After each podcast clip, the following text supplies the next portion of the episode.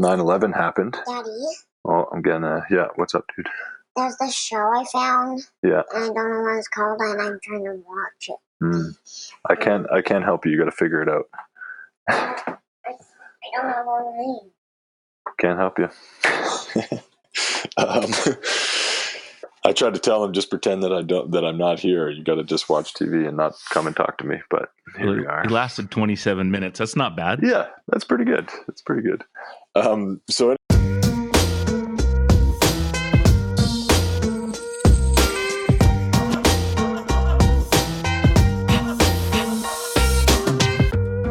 Welcome back to A Hoop's Journey. This is going to be a great episode. Corbin and I were talking a little bit about this gentleman. We'll call him a young man, I guess. Just his career and kind of where it's gone. And I feel like in the province of British Columbia, maybe a guy that for whatever reason, and not in a disrespectful way, but maybe we kind of forget about, and just the level of greatness that he achieved and how great a basketball player he was.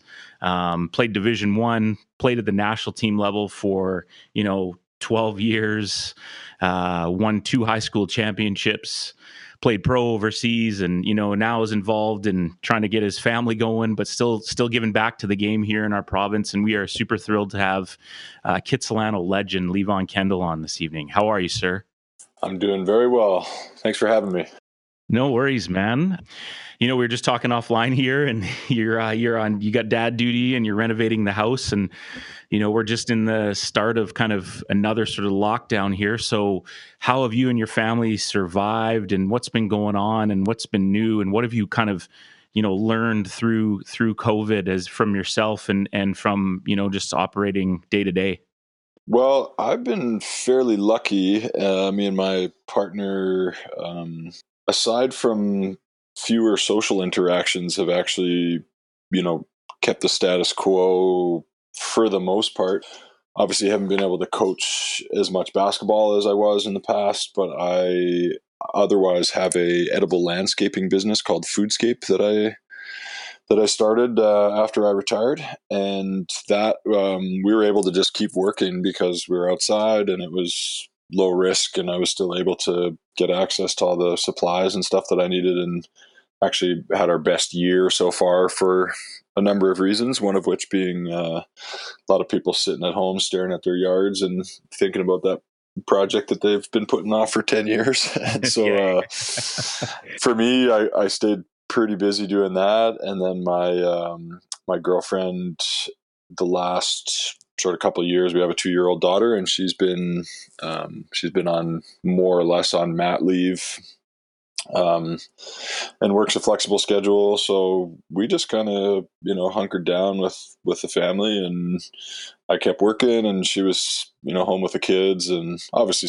some adjustments with not seeing as many people. And, my son's 6 in kindergarten, so he wasn't able to be in school, so we had to try to be home a little bit more for him, and doing some of the school stuff. And we created a bit of a bubble with my parents and my sister and their kids that we all live within walking distance of each other. And so it's been great in a lot of ways for us to spend time with our immediate family, and chip away at house projects herself and keep the business rolling. And yeah, it's been good, not too far off the norm. So I feel fortunate to have a house and a yard and a loving family. I empathize with the single people living downtown in a condo. It's got to be tough.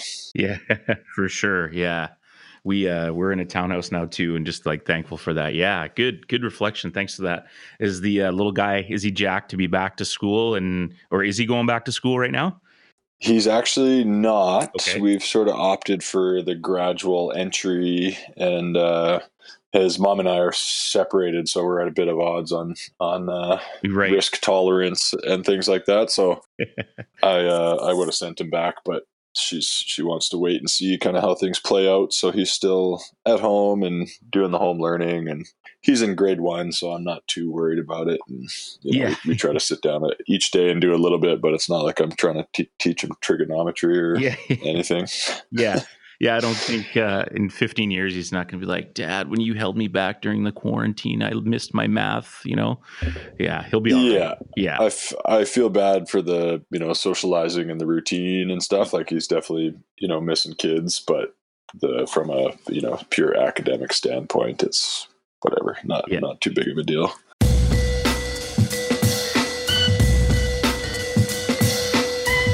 Well, let's just, you know, go back to you as a young fella, and what was life like for you? And obviously, you know, you're a big man, so we'll get into that as we move forward with the show and talk about your career. But what was your life like as a little guy? You know, what do you remember, and what sort of sport were you involved in? And were you, you know, I know, you know, your father's a musician, so was that part of your life too? And talk about just kind of those early years and what that was like for you.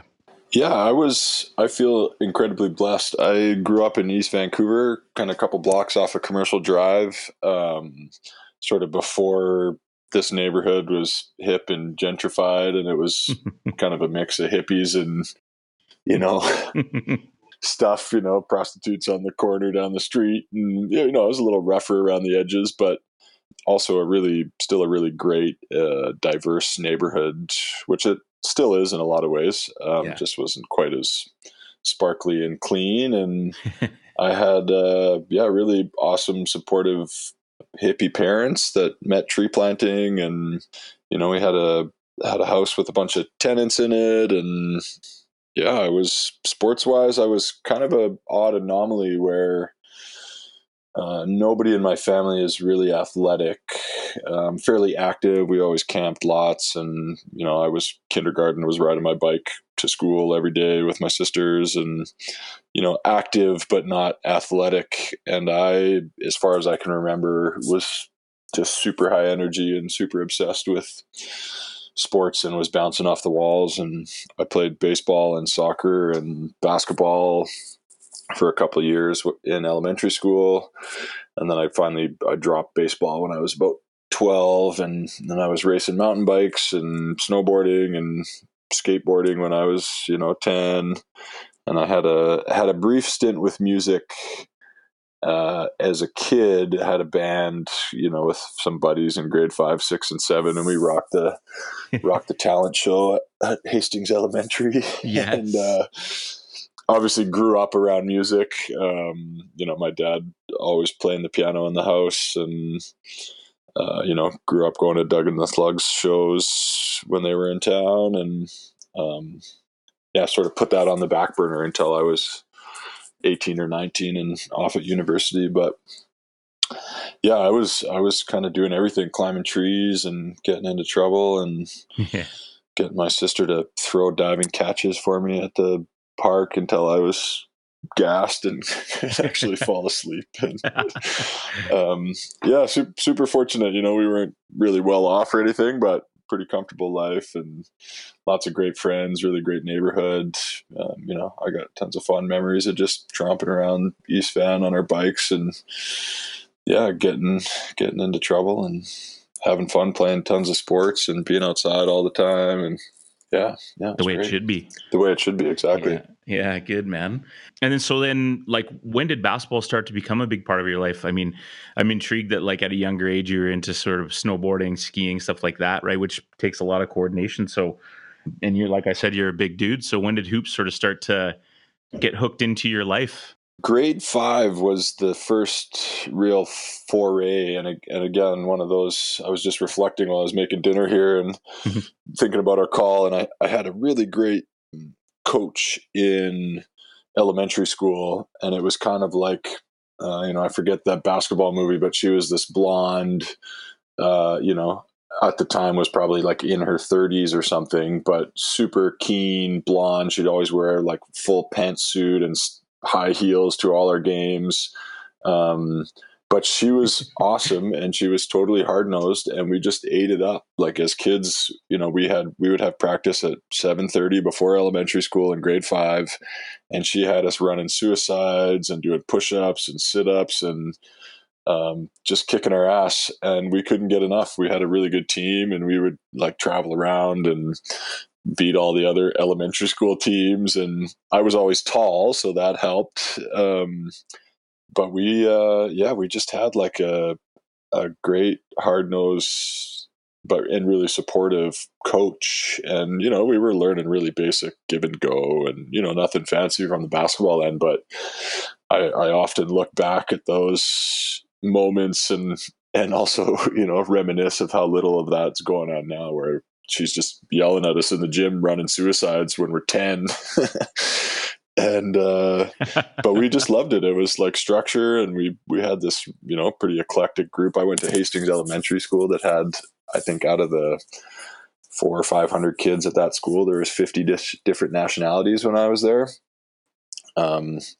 which has also, I think, really helped just sort of shape my, you know, openness in life. And we had, you know, kids from every different walk of life on that team, and we totally just bonded over hoops and hard work. And that was kind of the beginning. And as I said, I played, you know, soccer at a really high level till 15 or 16 and won a silver medal with the Vancouver select team when I was 15 in the nationals. And sort of each sport kind of petered off as I got more serious and more into basketball. And right around 15 is when I finally dropped soccer and focused on basketball. But now, okay, so when you decided to go to high school, was Kits, was it 8 to 12? 8 to 12. And another kind of odd twist of fate in the journey, as it were, is my eldest sister, who is 7 years older than I am. We were all in French immersion at Hastings.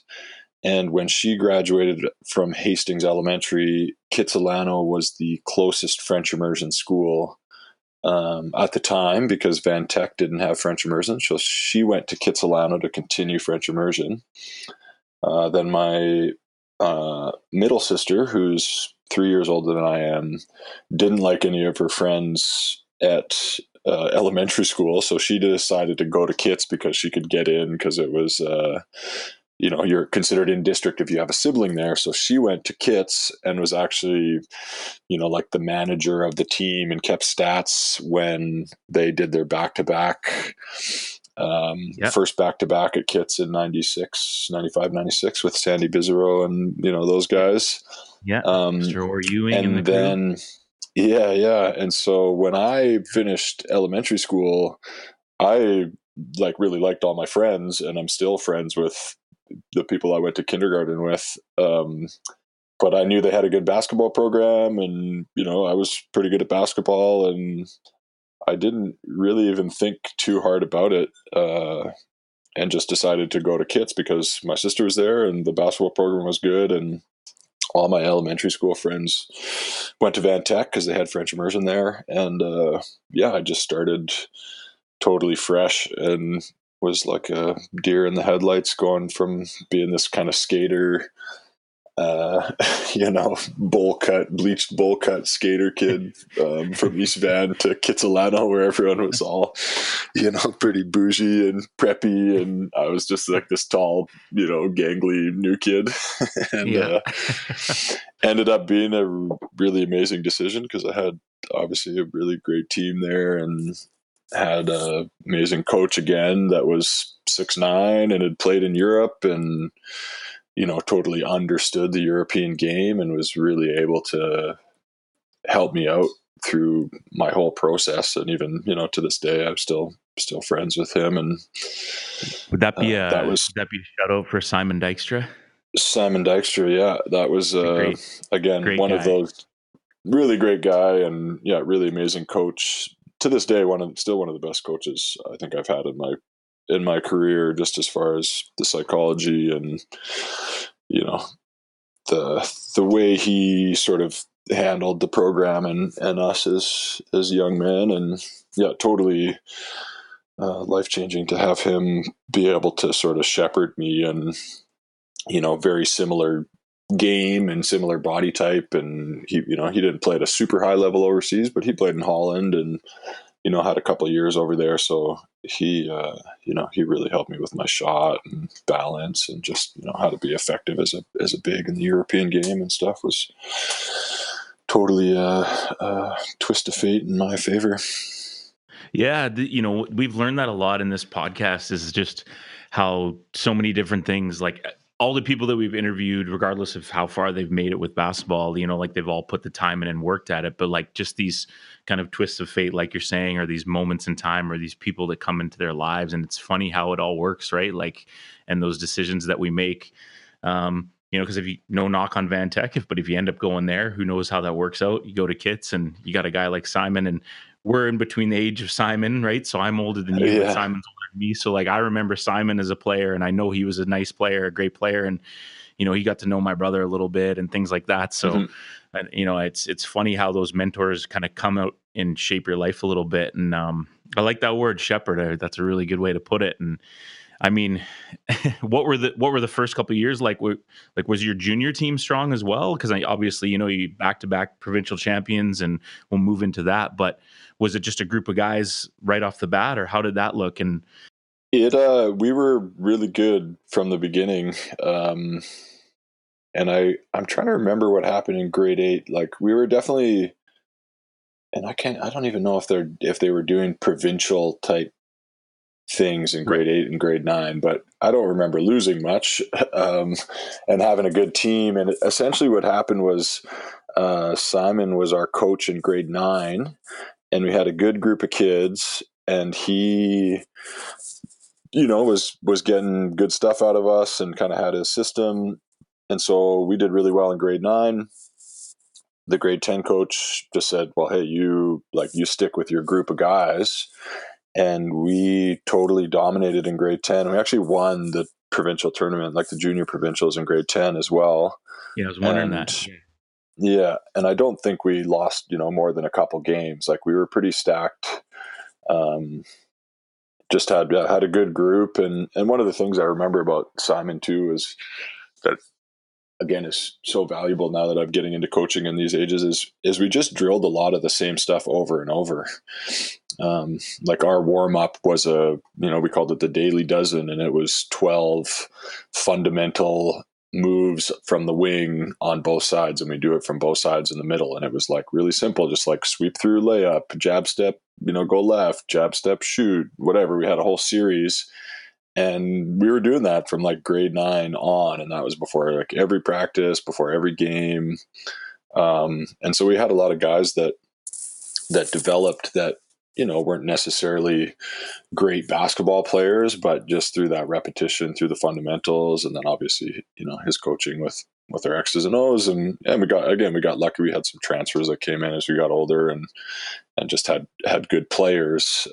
But yeah, we won the provincials in grade 10, and then Randy Coots, to his credit, sort of let Simon continue up. When we, you know, my class moved into grade 11, he was, you know, sort of stepped aside as the assistant coach and let Simon, you know, coach that team for our back-to-back championships as well. And the grade above me also had a pretty solid team. They weren't quite as successful in grade 10, but and grade 11, but we had a good group of guys that really bought in and were really talented. So when we had us in grade 11 after winning the provincials, and, you know, another 4 or 5 really good seniors, we just kept it rolling. Yeah. Yeah. I remember you guys were stacked. Mm-hmm. Did you enjoy the Agrodome? I love the Agrodome. Yeah. That was a totally a special experience. I went and watched, last year was probably the first time that I went to the provincial championship out at the Langley Event Center.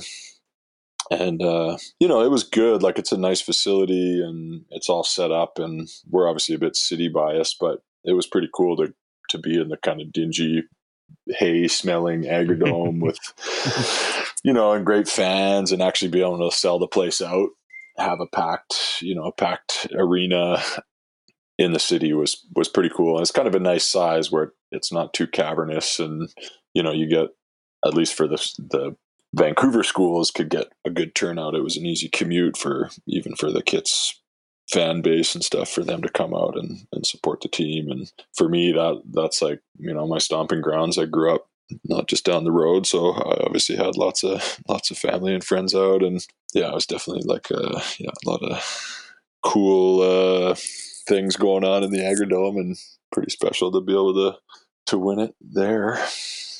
That's good. I love that you brought up Simon, because Corbs is sitting here messaging me on the side, and he's heard of Simon and stuff. And I think Simon's just like a guy who goes about his business, right? He's, he's done so much in the game, but you wouldn't really know, because he's just, he's a quiet guy, right? And you bump into him on the street, and like I have the greatest conversations when I see him, and he's always so pleasant and how are you, but he's not flashy, he's not loud. He did his thing at Langara. Like, his coaching resume might be better than his playing resume, but how many people actually know that, Yeah, it's an interesting and I'm not super tapped into the BC basketball community, but it certainly seems like he gets overlooked a little bit, just in mentions, and because he doesn't have that sort of flamboyant personality, or isn't like super intense on the sidelines or whatever. But I people are often surprised. They ask me, who was the best coach that you've had? And I've played for a bunch of really good coaches and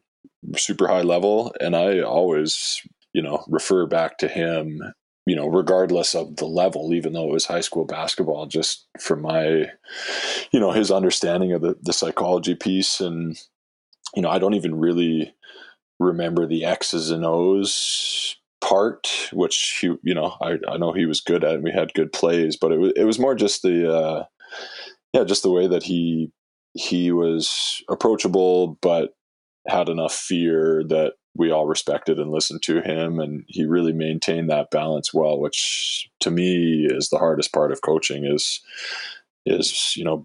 having kids buy in and be able to play for you, or men for that matter, but still maintaining enough of an edge that everyone respects your opinion and listens to you wholeheartedly. And as I said, I a little bit less so now, but when I went to Pittsburgh, every time I come back in the summer, I would meet up with Simon and have lunch, and he'd send me emails and watch games, and give me tips, and continued mentoring me, and told me some stuff, that some of his tricks when we were playing, where we'd be running suicides, and okay, everyone's got to touch the line. If you don't make it in 30 seconds, then you're running again. And he said, oh yeah, you guys would all touch the line, but I would say somebody missed it. And then he would know who was the quitter and who was, it was like the easiest personality test and who he could count on. And I was like, oh, you bastard, but that's genius. And, it was kind of like those types of things that I, he was like, oh, you knew right away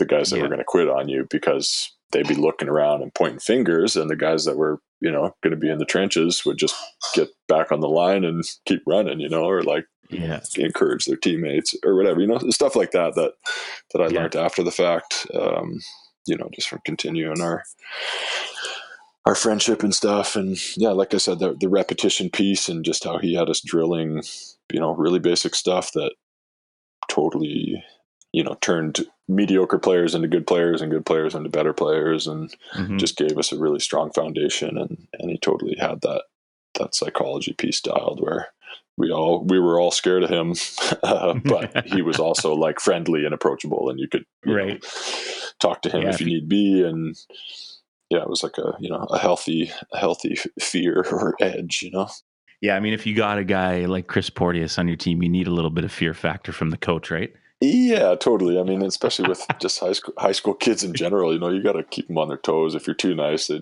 give them a mile, they take it, give them an inch to take a mile. So yeah, that was great. And he's obviously like, went to Churchill and took a program that didn't really exist, and turned them into a championship team. And there's not a lot of coaches in high school basketball that have done that. Good Lad Clothing is the most unique shopping experience in the Lower Mainland. The owner, Shane Meyer, has worked hard to create a personal experience, offering clothing, specialized coffee, haircuts, and beard trims. Located in Lower Lonsdale at 221 West Esplanade in North Vancouver, seconds from the Sea Bus. If you are unable to make it to the store, you can shop online at shopthefoldgroup.com. And oh yeah, in store, if you mention a Hoops Journey, you'll receive 15% off anything store-wide. We want to take a moment and thank our sponsor, Parkside Brewery. Located in the heart of Port Moody on Brewers Row, Parkside offers an amazing atmosphere with one of the best summer patios around. If you can't make it to the brewery located at 2731 Murray Street, then hit any government retail store and try the Dawn Pilsner, the Dusk Pale Ale, or my favorite, the Dreamboat Hazy IPA. A Hoops Journey promises that the beer at Parkside is much, much, much better than the owner, Sam Payne's streaky jump shot. We hope to see you Parkside.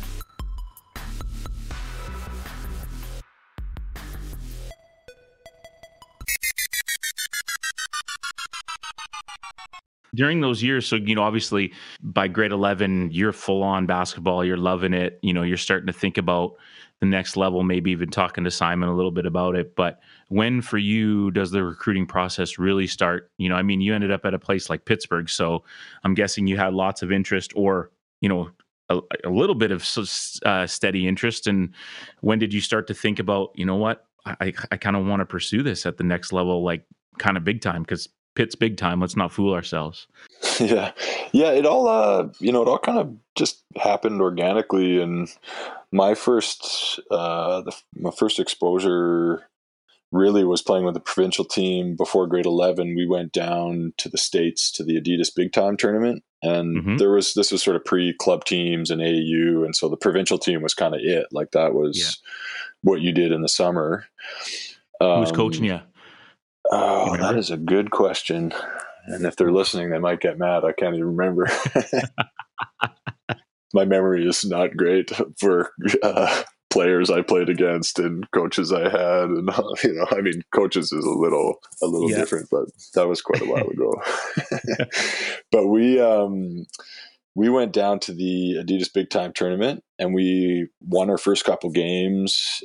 Were sort of unexpectedly, we had a good squad and I was playing well, and it's the way that tournament worked at the time was kind of like an NCAA style thing. So it was an elimination and we kept it advancing. And, you know, the first game there's no coaches at, and the second game there's a couple, and then, you know, I can't remember how many games we played down there, but there started to be a little bit of buzz about me because they're like, well, who's this, you know, 6'8" Canadian kid who's playing well. And then of course, as you get further into, you get playing against bigger AAU teams. So there's higher level recruits on those teams. And so, you know, by our last game, there's something like 50 D1 coaches at the game. And it's like pretty intense first experience going down to the States and just playing at a super high level and kind of getting a sense of the commitment and buzz and everything around basketball. And so after that trip, then it was kind of like all of a sudden I just was getting a flood of letters and calls, and it was all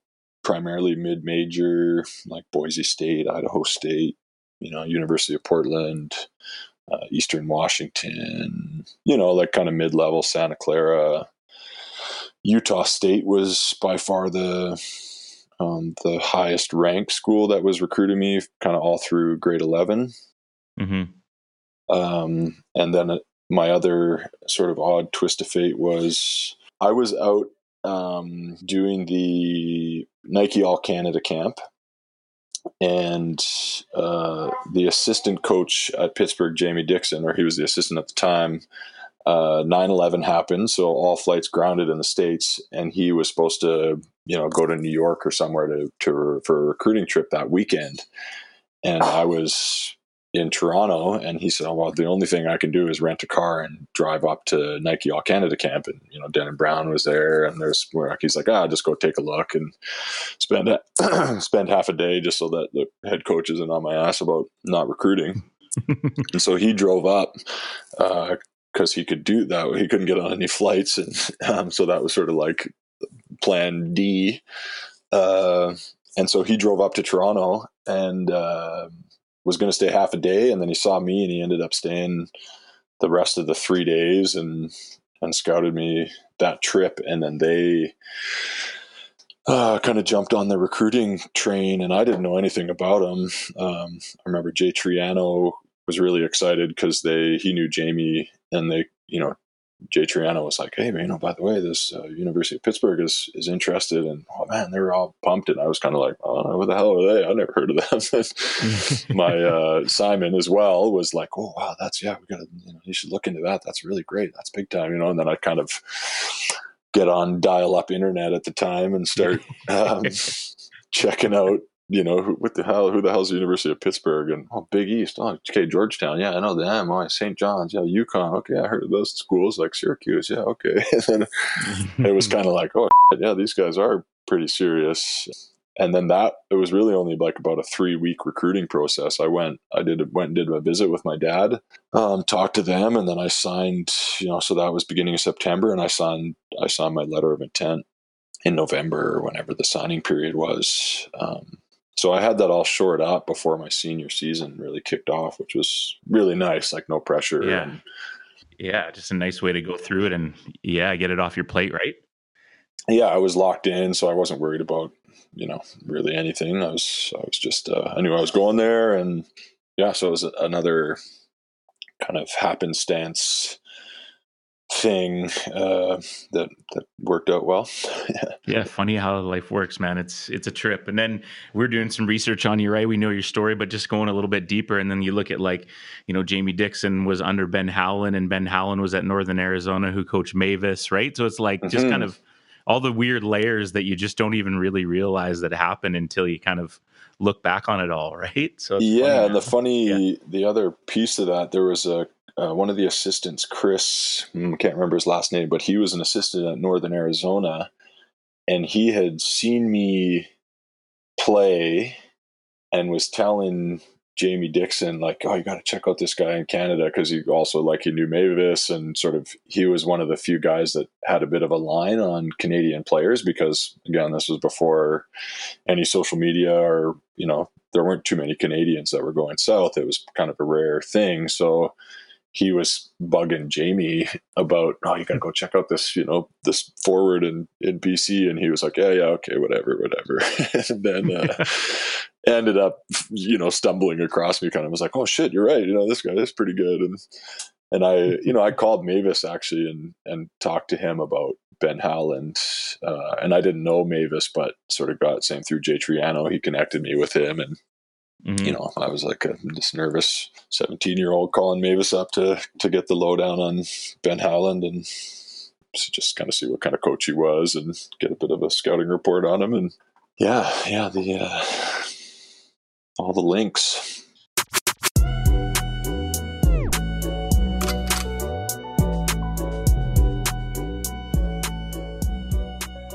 And then obviously, you know, you have your freshman, sophomore year, like anyone, you know, you're in a huge conference, right? Very physical conference, right? A physical brand of basketball from what I can remember. And I remember watching a few of your games, and, you know, by your junior and senior year, you found a nice little niche.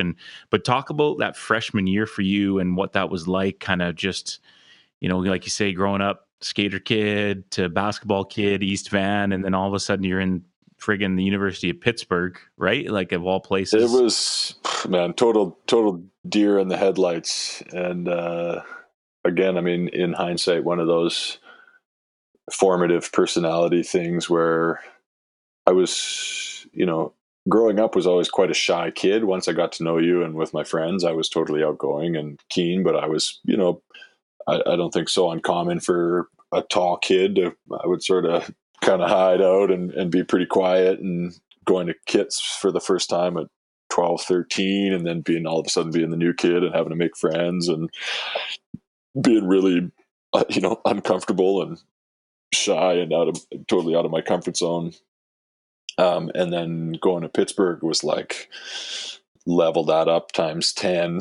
And I was, you know, this like 200-pound pimply white kid from BC, and just get dropped off on campus, and I'm like one of 2 or 3 white guys on the team, all these guys from the Bronx and New York, and my roommate was like a pretty rough dude from Buffalo, and I was kind of like just rolling with him and his buddies because he had some friends, and in the dorm, and, you know, same kind of thing, just trying to like get my footing and figure out what the hell was going on. And I was I mean, speaking of physical conference, all the forwards, the lightest forward when I got there was 245. And I was 200 pounds, 6'9", 200 pounds. And I think our heaviest guy was like 270, 275, one of the five men. And, you know, I played like the 5'4", so I wasn't like I could only guard one of them or the four men or whatever. And they were all just tanks. And I was just like, holy shit, what am I doing here?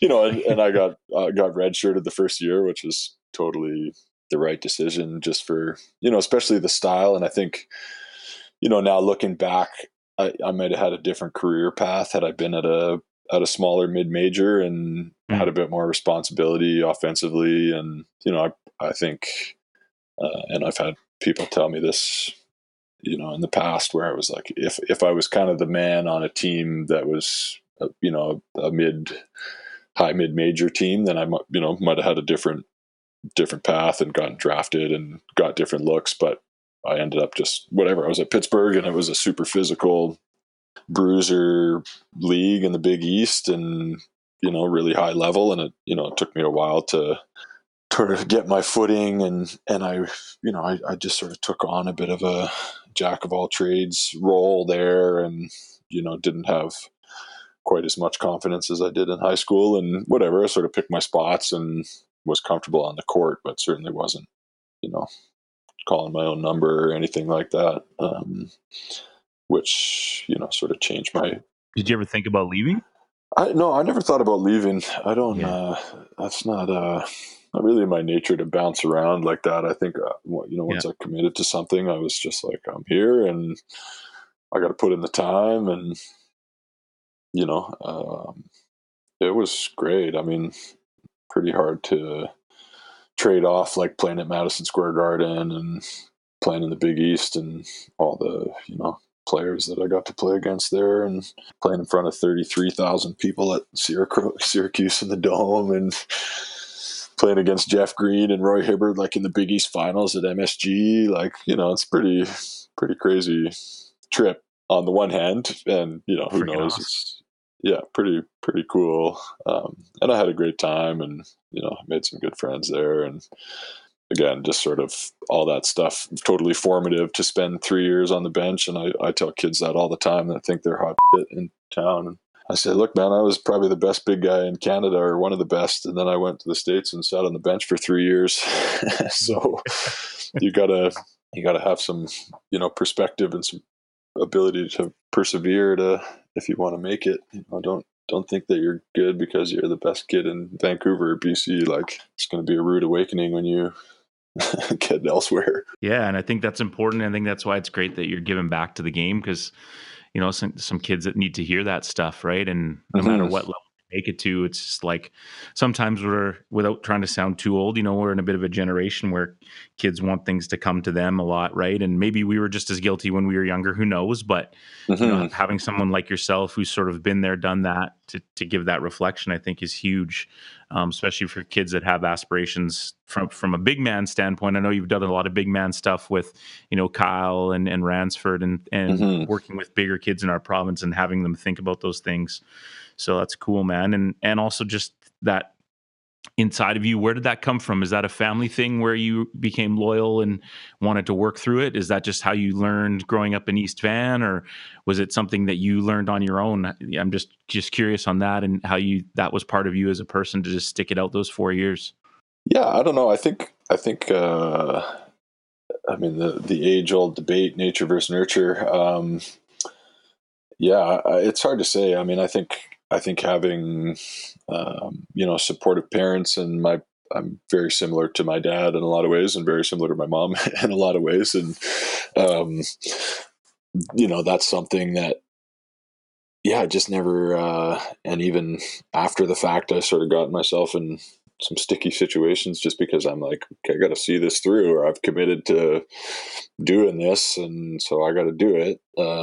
You know, never been the person to like, just drop something or drop somebody, or, you know, kind of bail out on something. And yeah, I think, I mean, some of that's gotta be some genetics, but, and definitely just my parents instilling that follow through and sort of commitment to whatever it is. I mean, even reading books, I have a hard time putting a book down that's bad because I'm like, well, I gotta finish this thing. I started it, and I'm getting a little bit better as I get older with knowing okay, this is a waste of time. Just put the thing down. But that's, just kind of ingrained in there. And then your senior year, just kind of a two-parted question for you. You guys make a bit of a run. You get to the third round, I believe, right, in the tournament. Mm-hmm. So just talk a little bit about that, what that experience was like, the teams that you saw and kind of just the chaos of, I've always wondered what the chaos of after getting that win and then you go, then you get the second win. So then you go back home for a few days and then you wait for your third round game. And then when are you starting to think, or is someone coming to you saying, hey, you need to start to think about moving on and playing professionally? And just, so it's kind of a two-parter there. Yeah, I mean, the tournament experience is a trip. That's, I think, probably the first time and the closest you get to feeling like a pro, but even a pro kind of on a different level in college, because, the first round's 2 games, you leave campus and usually you're in a private jet, at least in Pittsburgh, like we would, because there's all the cheerleaders, the band, there's 60 people that are traveling as a team. So they would rent this big, big jumbo jet. We'd all load up together and fly to whatever site city. And then, it's weird, the tournament, depending on your seed, you get a better hotel. So if you're the top 1, 2, or 3 seed, you're at the Ritz or, the Hilton. And then yeah, that's just how it is. And then if you're the 16 seed, you're at the Motel 8. It's the weirdest thing, but that's just how it is. So we fly to wherever and we're staying in these, 5-star super fancy hotel. The media stuff is a total circus. You have to do a media practice, and there's, at least in the second round, there's 5,000 people because it's an open practice.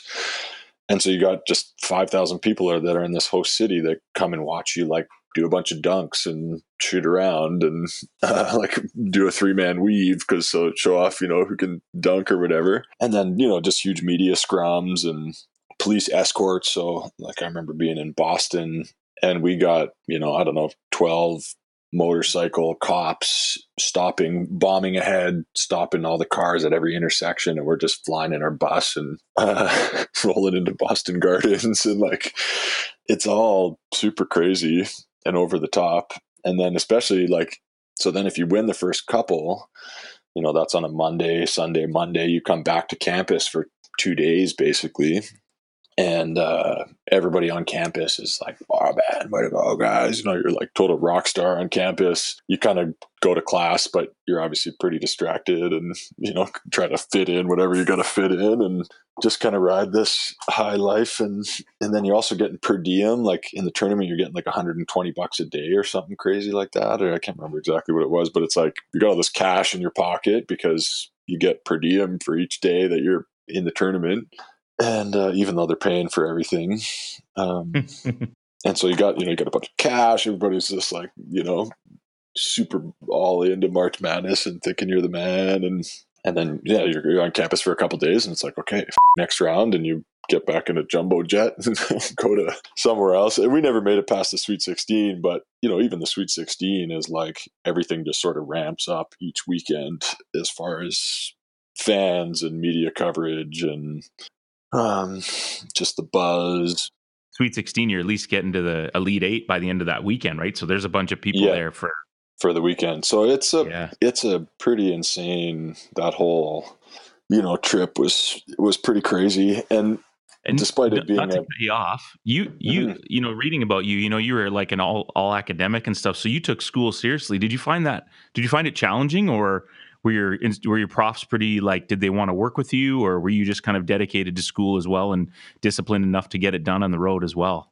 Yeah. You know what? I mean, I don't want to knock the American school system too much or anything, but I didn't find school super challenging. Fair enough. There was challenging parts of school. Mm-hmm. And I know this from the recruiting process that our public school in Canada is way harder than the vast majority of school in the States. And so I had like a 73 average at Kits. So kind of just barely a B student. And, I didn't do great on my SATs, and all the schools that were recruiting me were like, oh, I don't know, you only got a 73, because their percentages are different. And so like a 73 is like a C. And so they were really concerned about my academics, and Pittsburgh was kind of less so, because, they're not, it's an academic school, but they're not like super high end. It was kind of fine. Like I just had good enough grades to get by. And then I got there and it was like, the first year you got study hall and you got an academic counselor, and they make sure you got to check in study hall every week for a certain amount of hours. And then if you maintain a grade point, then they just leave you alone. Yeah. And I was like the lowest maintenance guy on the team. And, I went to class, and I'm not stupid or anything, but I certainly, the biggest thing was time management. And that was, still the biggest thing that I had to learn was like, okay, I got 2 hours before I got to be at practice. So I have to do whatever it is I got to do for my classes, or, we're going on the road, so better make sure I do this or whatever. And they're really good at supporting you with, any tutors and making sure you got to hand in your syllabi and, okay, you got this test coming up, are you prepared? And, they really walk you through it. And, the teachers were, I know there's teachers out there that were not supportive at all, but any of my teachers were totally understanding and would say, okay, yeah, you got this coming up, or you're going to be missing these classes. I'll give you an extra, few days on your paper, or we can do the test beforehand, whatever. Like they were accommodating and understood, the situation. So that was lucky. But I can't say that I was like buckled down, nose to the grindstone every day to get on the academic honor roll or anything. Like I went to class, that was a big one. And I usually took notes, and I was like, way ahead of everybody else, hey? I was pretty literate and could write a paper and like form sentences and stuff. So I was kind of ahead of the game and for a lot of athletes, if I'm being perfectly honest. Love it. I had a teammate my freshman year ask if I was breathing underwater when I swam from like one end of the pool to the other underwater. And he was dead serious. He just didn't know how to swim and was asking if I was breathing underwater. And I was like, he had a college degree. So, There you go. Yeah, that pretty much sums it up, doesn't it? Yeah. I love it. When does looking to go overseas or start to, the next level for you after your time at Pitt become a reality for you? Yeah. So again, Jamie Dixon became the head coach after my first year, and he was pretty tapped in and pretty hip to the game. And they, in a sort of classically American thing, we're like, oh, well, do you have a passport? Like, do you got a European passport of some kind? Like, you're Canadian, maybe you got a European passport. I did. So it sort of helped perpetuate their beliefs. But I, again, kind of lucky. My dad came to Canada when he was 6 from England, but happened to be born in Ireland because his dad was working there at the time. So that sort of, they sort of gave us the extra nudge, or my dad, at least, the extra nudge to apply for his Irish passport so that me and my sisters could all get Irish passports. And so he, him and I think probably Simon too was sort of putting that seed in our head to just be like, hey, if you can get that passport, because that's going to help you a lot overseas, if the MBA thing doesn't work out, then here's that's going to help you make more money and get better jobs, et cetera, et cetera. So I think it was probably my junior year that I actually got the passport. And then, it was kind of, Jamie, I was doing well enough on a big enough stage and with big school that there was some recognition there and some notice. And you don't really hear anything about overseas until you get an agent. So I got connected with my agent through Leo Routens and the national team. And that also helped too, because I was playing on the national team every summer. And there's obviously a lot of the guys we were playing against, they don't do the, American university thing. They're already playing like at 18, 19, 20, they've played pro for a couple of years in whatever country they're in, you know. So there was some some buzz from the Tournament of the Americas, and you know, the scouts there, they get a bit of a get some exposure through that channel. And then, you know, once I finished playing and we lost that final game against UCLA, then I signed with an agent pretty quick and started that process, and he, you know, shot me around, got my first contract and stuff. Did you ever get a sniff towards the NBA, or was it just like, hey, Europe's probably my best path and let's do the best I can that way? Yeah, I went after college. I went and trained in Vegas for about 6 weeks, mm-hmm. at the Joe Abunasar facility there. And I worked out for about 8 or 9 NBA teams. And my other twist of fate in the wrong direction story was Seattle still had a team. So I traveled to Seattle and did a workout for the Sonics and had a really good workout. They had a late first round pick. I met with the GM after the workout, and he was like, just like, oh man, I'm blown away. I didn't know you could do all this. You know, you could do, we knew you were pretty skilled, but man, you were, you know, killing it out there. We're like super excited about you. We got a late first round pick, which would be great. You know, I met Ray Allen in the locker room before my workout, and, you know, I was like, okay, yeah. Sonic's like, sweet, this is 3 hours away. He was like, yeah, he's like, yeah, this is great. He's like, the only thing, we're just not really sure what's going to happen. They're making a decision on the stadium and if they're going to move the team the next day. And the GM of the Sonics was best friends with my agent through, you know, the scene, was like, you know, knew. So my agent called me and he's like, oh man, Levon, this is awesome, man. My best friend's a GM, you know, he's making the decisions. They really like you. They're super excited. And then the next day they moved the team and fire the whole staff. Oh my God. Are you serious? Yeah. So the day after my workout, they made the decision and the city was like, well, no, we're not footing the bill for this new stadium. And, the owner was like, yeah, okay, fine. We're leaving. We got this team lined up that they're going to build us a stadium, and, fires all the staff, GM, everybody gone.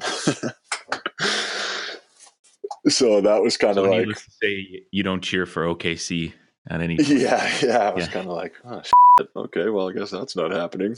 And, and then I played for the Jazz in summer league.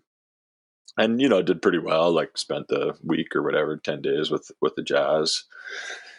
And then, between my agent and I, it was kind of like, well, we could take our chances and, you know, go to a training camp or whatever. Or like, you know, we got this 6-figure contract in Greece for a couple of years. That's like good money. And, you know, just take that and kind of follow that path. So that was where I ended up going. And I was never like super obsessed with the NBA dream. You know, it would have been nice. And again, it's kind of one of those, so many different factors. And I played against enough NBA guys to know that, you know, give or take a break here and there, like I could have been a, you know, 8th or 10th man on the bench and, you know, been fine and played in the NBA, but just never really, you know, fell in that direction for various reasons. Yeah, I was just finished the Nick Nurse book. It was a really good read, but he's been coached all over the friggin' world, right? And he talks about that, like there's 240 dudes in the league, and it's like you're fooling yourself if you don't think the next 300 guys couldn't take the bottom 120 jobs. You know what I mean? Like the thin line is like so tight, and there's so many different things that have to fall in line for those guys that are those role players. And, you know, to be honest, maybe, you know, your bottom guy on the NBA bench, and it's like, you're just surviving every year. You don't know where you're going to be, where that paycheck's coming from, right? It, you know? Yeah, there's... Over, go to Europe, see the globe, and, you know, 6 figures is no joke. You get treated like royalty, I'm sure, in some places, depending where you are, and have a great experience, right? Yeah, and you actually get to play. I mean, there's totally an argument to be said. You know, and if you're making, you know, if you're kind of mid... to high level Europe, you're making the same as league minimum. Like, you know, they're paying for your car and your house, and it's tax free. And so when you do the math, you know, at least when I was playing, I think league minimum was $460 or something. So you cut that pretty much in half and throw car payments and a couple $1,000s a month for an apartment, and, you know, and you're sitting on the bench, you don't play. Or you could be like the man on a team and you're making the same money. And, you know, it's like, obviously the NBA is kind of the pinnacle, and would have been amazing to sort of spend some time there and you know, just sort of see where you stand and get to experience that. 'Cause that's a totally different thing than playing in Europe, but certainly not, I don't hang my head about it or anything. For sure. You got any, what's like your best or craziest, you know, overseas kind of story?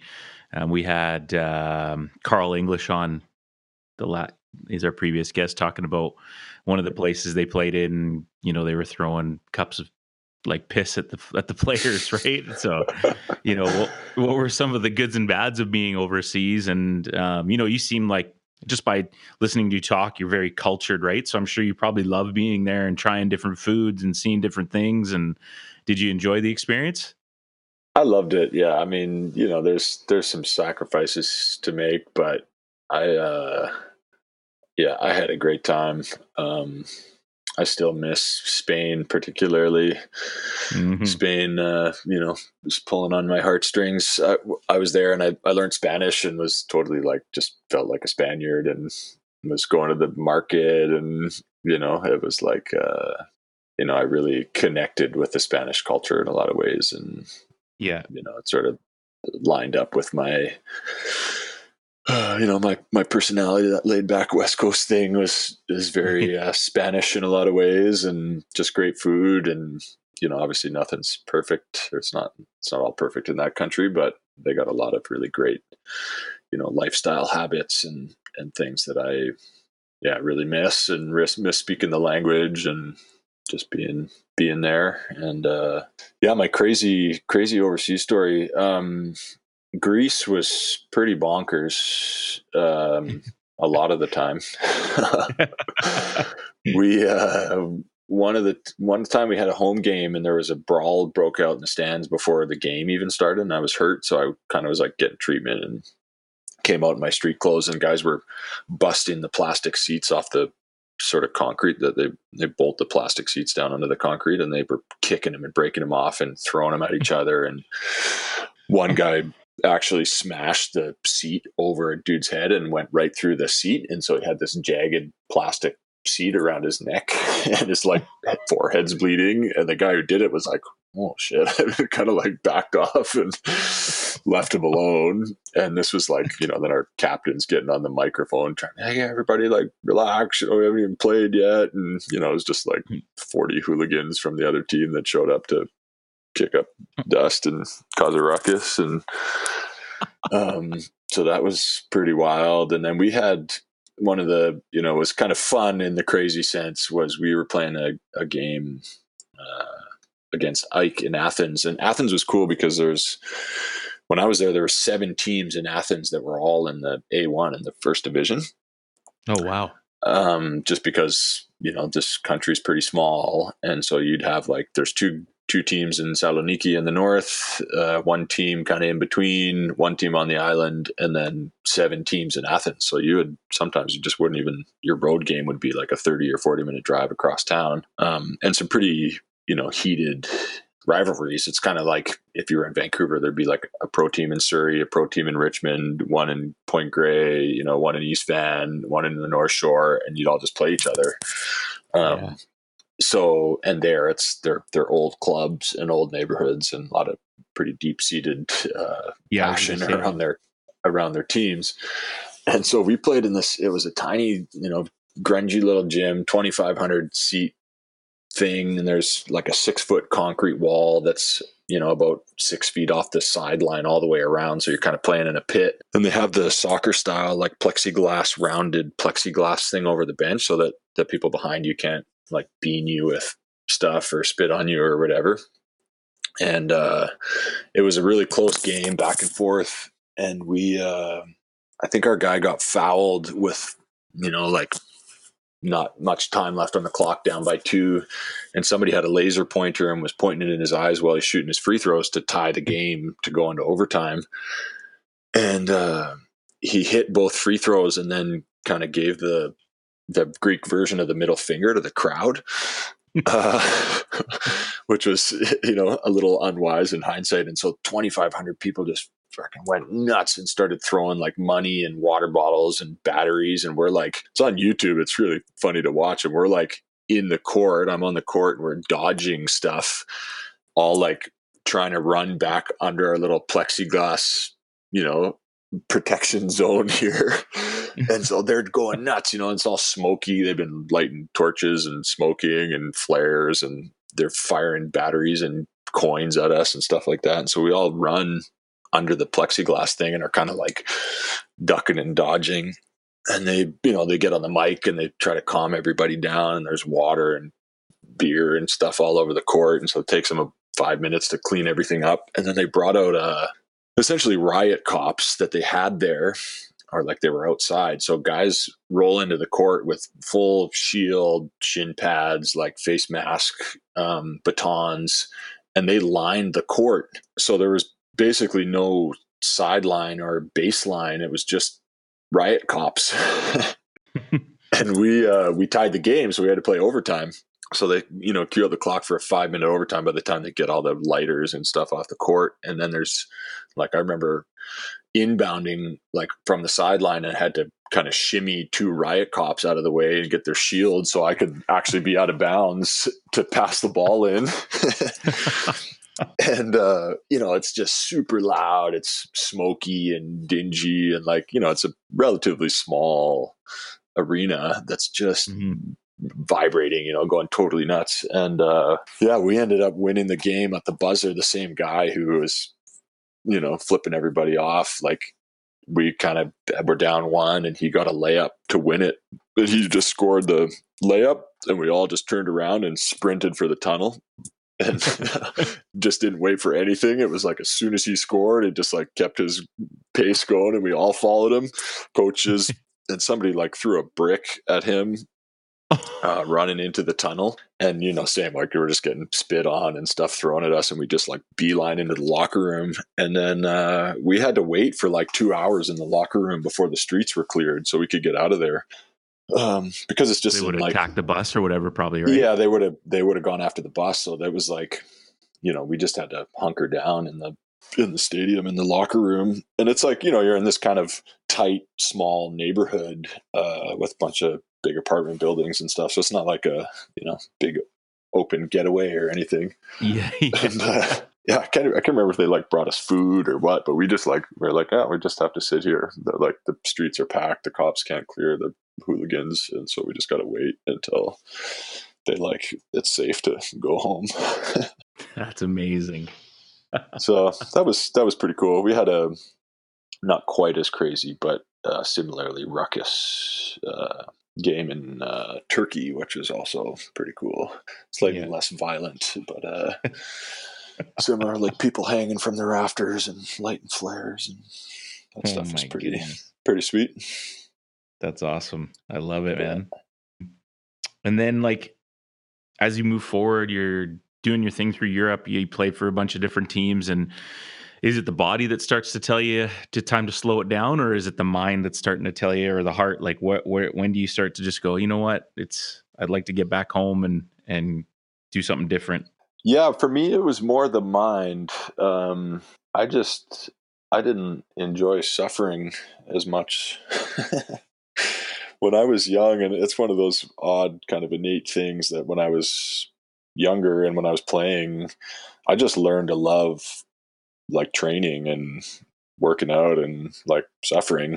I always kind of prided myself on being in good shape, and especially for big, like running sprints and stuff where I could just dig deep, and I just called it machine mode, where I'd kind of eyes would light up and you just get into that state where you want to just keep going and crush whoever's around you, kind of thing. And I used to just love that. And practice and whatever was all great. And then, you know, the last couple of years, I just kind of was like took more and more mental effort to like really be motivated, and the competitive drive kind of petered out a bit and was kind of like, okay, well, what am I really doing this for? What are the stakes or whatever, you know? It was, it just kind of, and all the grind stuff, you know, I still love games and love winning, but the day to day, get up and go to practice and the traveling and, you know, just putting in the time that became more challenging. For sure. And then I, was essentially forced to retire when my son got sick. And it, you know, obviously really unfortunate circumstance, but was kind of time, you know, like I probably would have played another year or two just to bank some cash, and kind of too hard to say no. I got my biggest contract offer after I retired and I couldn't go play. So it's kind of like, I definitely would have, you know, had to say yes to that if there was no other reason not to. Yeah. And it was fine. I mean, I was pretty preoccupied mentally in a lot of ways, but I, it felt like time. And yeah. For the most part, you know, like I said, I probably would have liked to squeak out another year or two, but for the most part, I was ready to, just do new stuff, a lot of life. I felt lucky to be like 32 or whenever I retired, and just be like, okay, now I get to start fresh and do something totally different. Sure. And cool. Do whatever I want. I know I read a couple stories about your son and, you know, followed that. And how's that? Is he doing okay now? And things have sort of leveled off, or is that still a challenge for you guys? Yeah, he's doing great. He every 3 or 4 months he gets an MRI just to make sure nothing's changed. Yeah. But he, you know, winter before last had a bit of a relapse. So I kind of got uprooted and spent 6 months in Toronto where he was getting treatment, and had another surgery and did 6 weeks of radiation and a bunch of stuff like that, and has been clear since then. And yeah, he's like the guiding light has been the silver lining, which I often mentioned. You know, it's like pretty wild circumstances, and I often find I have to kind of step out once in a while to really absorb it all, because you just get caught up in day to day and making sure he's fed and healthy. And he, you know, through the worst of it has never really faltered, and has a really amazing, like, infectious, huge personality and, you know, aura about him where he just kind of captivates almost everybody he meets, and that's never changed. Like, since he was a baby and all through his stuff, it was like, he's just super captivating, and, you know, is still a kid and challenging and all those things. It's like, you know, still have to deal with all that stuff. And, you know, it's amazing how quick you sort of forget about the big picture when you're just got to get him to eat some food and, like, get his pajamas on and go to bed, and, you know, that kind of stuff. But for sure, it's been a twist of fate that has led me into some, you know, meeting my girlfriend, and who's amazing, and our daughter, and, you know, getting me back home and back into sort of Vancouver world, and totally changing my life course dramatically and quickly, but in a great way. And he's doing awesome. And that's good. It's crazy how resilient kids are too. Hey, like, they're so much more resilient than we are. Yeah. Like, he was 10 months old when he first had it. And even now at 6, kind of doesn't really, you know, it won't be till he's older where he'll be like, oh yeah, shit, I had brain cancer and, like, had 2 brain surgeries and all this stuff that, like, you know, it's day to day, you know, it's just like, okay, yeah, I'm getting up, we're doing this, we're, like, taking the subway, the TTC to go to sick kids and, like, see my doctors and whatever, you know, it's just like, that's just life. And for the, you know, typically with the adults or the older people who are like the ones that are fretting over stuff. And, you know, I think that he's really helped.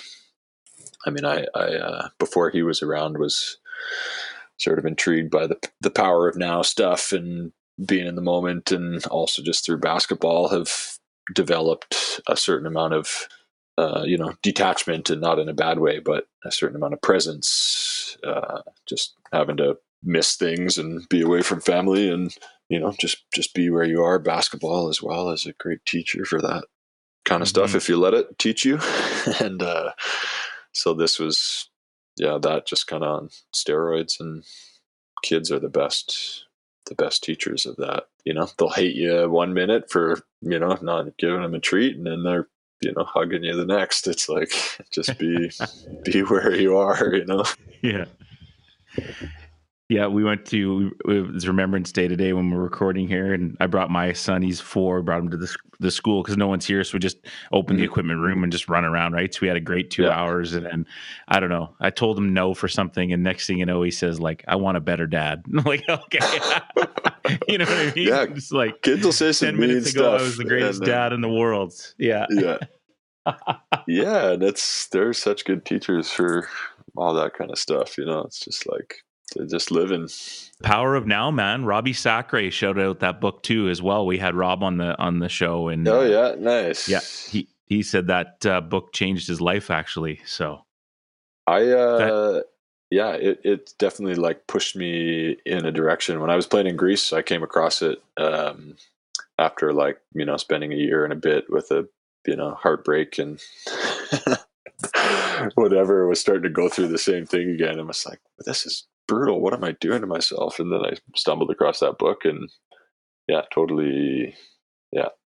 Helped shape my philosophy. So Eckhart Tolle. Well, I've created a goal. I'm like, I'm a terrible reader. And so my goal is a book a month now. So I guess I just finished the Nick Nurse one. I'm going to try to do another one. I got the 3-Ring Circus about the Lakers. And then maybe that'll be my next one. I'll order that one up and get through that. Cause, 2 guys recommend it. So it's gotta be done. It's one of the, you know, most simple, but difficult, right. You know, philosophies. It's like, just be here now. And I mean, the book is cool because he sort of breaks down all the ego piece and how the ego manifests itself in our day to day, in our psyche, in our thought processes, and why we do things to satisfy our ego, even if they're painful, and all that kind of stuff is really interesting. So yeah, definitely cool. Recommend it. Totally appreciate your time. We got, you know, 15, 20 minutes left. Before we get to what we call the lightning round, is like the real important questions of the podcast.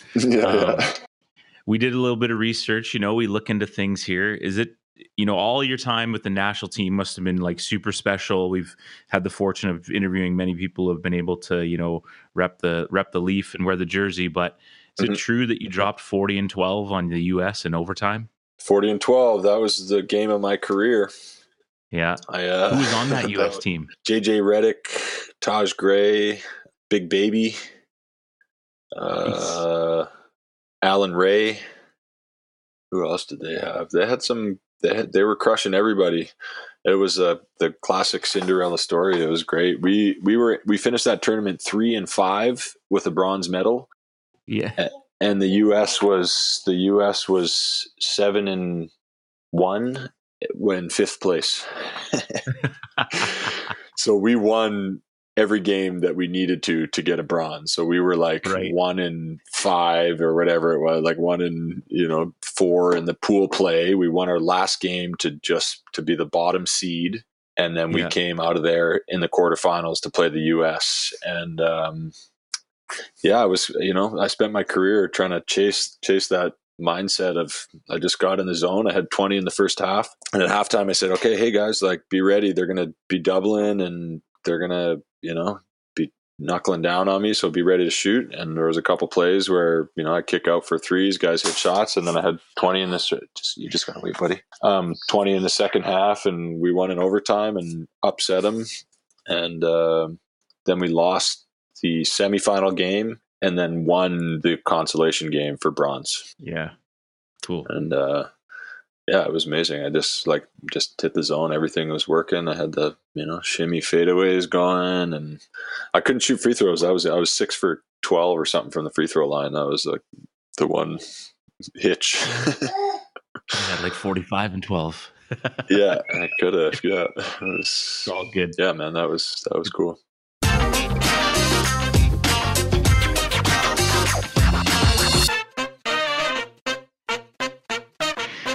What do you think, in your opinion, is the greatest chip on earth?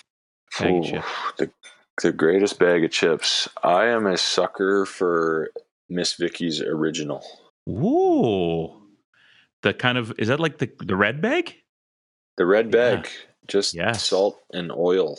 I mean, I like my flavored chips, but if I had to pick one that I could only eat, it would be Miss Vicky's original, I think. I mean, there were some good chips in Spain too that I really dug, but that one just, at the end of a work day, salt and oil, hard to beat.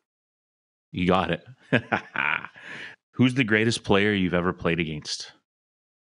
Or players?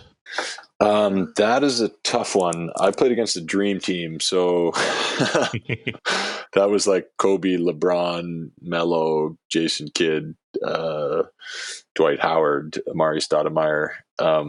So I try to answer that question. The hardest person I had to guard was probably Dirk Nowitzki, and we played them quite a few times with I don't know, maybe 4 or 5 times, something like that. I played against him with the national team.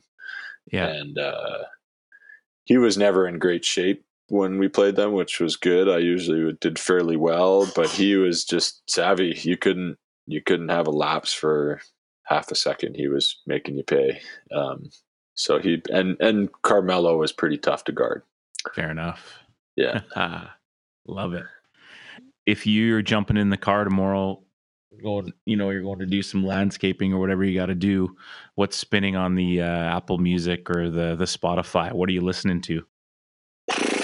Oh man, I soul is probably my go-to. Okay, hit us with an artist. Hit us with a couple artists. All the classics, man. I Al Green, Charles Bradley is not really a classic, but that era, Sam Cooke, Otis Redding. I'm a big fan of Otis Redding. So you said you can play. Can you sing too? I can sing a little bit. I got an EP on iTunes. That's right, you do. Give that a plug. There we go. Corbin, the producer, we'll just pause for a sec here. We'll get you singing in the background right now when this comes out. But I loved you with all I had. So don't be mad, just be glad. Maybe we get a is it a duet? Him and Maeve, right? Oh, yeah. A little collab, a little online collaboration. Yeah, I wrote and played songs when I haven't written in a while, but when I was overseas, I always had a piano in my house and sit down and taught myself how to sing. Awesome. I'm not amazing or anything, but it's all good. It's a talent that not many have. It's awesome. Who has been the most important person or people in your life? Probably my parents and my kids. Yeah. Yeah. That's, consistently anyways. And we talked about Simon Dykstra, and definitely had some coaches that have really helped me a lot. But in your mind, who's the greatest basketball player of all time? I thought about this one beforehand. I will preface my answer with saying that I'm a bigger Jordan fan than LeBron, but I think LeBron is the GOAT, and I can't really speak on any of the older, Wilts and right those guys that I just never saw play really in such a different era that I don't love playing the comparison game, but I am really amazed at LeBron's consistency and his ability to perform over time. People kind of overlook, they always want to talk about championships and stats and stuff, but the fact that he's been just doing everything he needs to do to be in crazy physical condition and perform under pressure essentially every time for 20 years is really crazy. People don't realize how hard it is to be the man night in and night out, like forever. Jordan did it a lot, but for like 10 or 11 years, you know. And yeah, LeBron's sure. And he was, when he was like 15, he had that expectation, and pretty remarkable for him to just like keep producing. Fair enough. And just well-rounded, you know, he's not just scoring. He's kind of like adapts to the situation and does what he needs to do. So I didn't start off a LeBron fan, but I think he's got to take the title for whatever it's worth. Jordan's like still way smoother and stylish, but you're like the unicorn. You're like a Jordan fan, but it say that LeBron is better, is the GOAT. Like that's wow. Phenomenal stuff. I don't like that. What's the comparison is the killer of joy, as they say. Like, I don't like playing that game. And that's kind of not Jordan. Yeah, for sure. He's amazing and so smooth, and he's like poetry. Totally different. So elegant and amazing, and groundbreaking. But just from a sheer production and consistency and performance under pressure, I think it's hard to argue against LeBron. We'll accept that answer. Yeah. Sounds good. All right, two more questions. For real though, you know, you've got two kids, you probably see in the macaroni game quite often. What is your thoughts about macaroni and ketchup on macaroni? Oh man, I've been a staunch supporter of ketchup and any noodle since I can remember. So I don't even get the counter argument on that one. I mean, sure, like tomato sauce is better, and you know, it's nice to make a good tomato sauce, but that's my kids eat like whatever, macaroni and ketchup. And once in a while I like doing the old school, like just Parmesan and ketchup and noodles. And I used to eat a box of KD with ketchup as my like after school snack when I was growing. I was just like, get the carbs in you. There you go. Amazing. This has been great, man. And, you know, shout out to Bal Dillon for, you know, connecting us and getting us. I know I've met you a couple times around the basketball scene, but it's a pleasure to kind of just hear more about you and get to know you. So we really do appreciate it. But the final question before you go is, if you could do it all again, you would? Absolutely.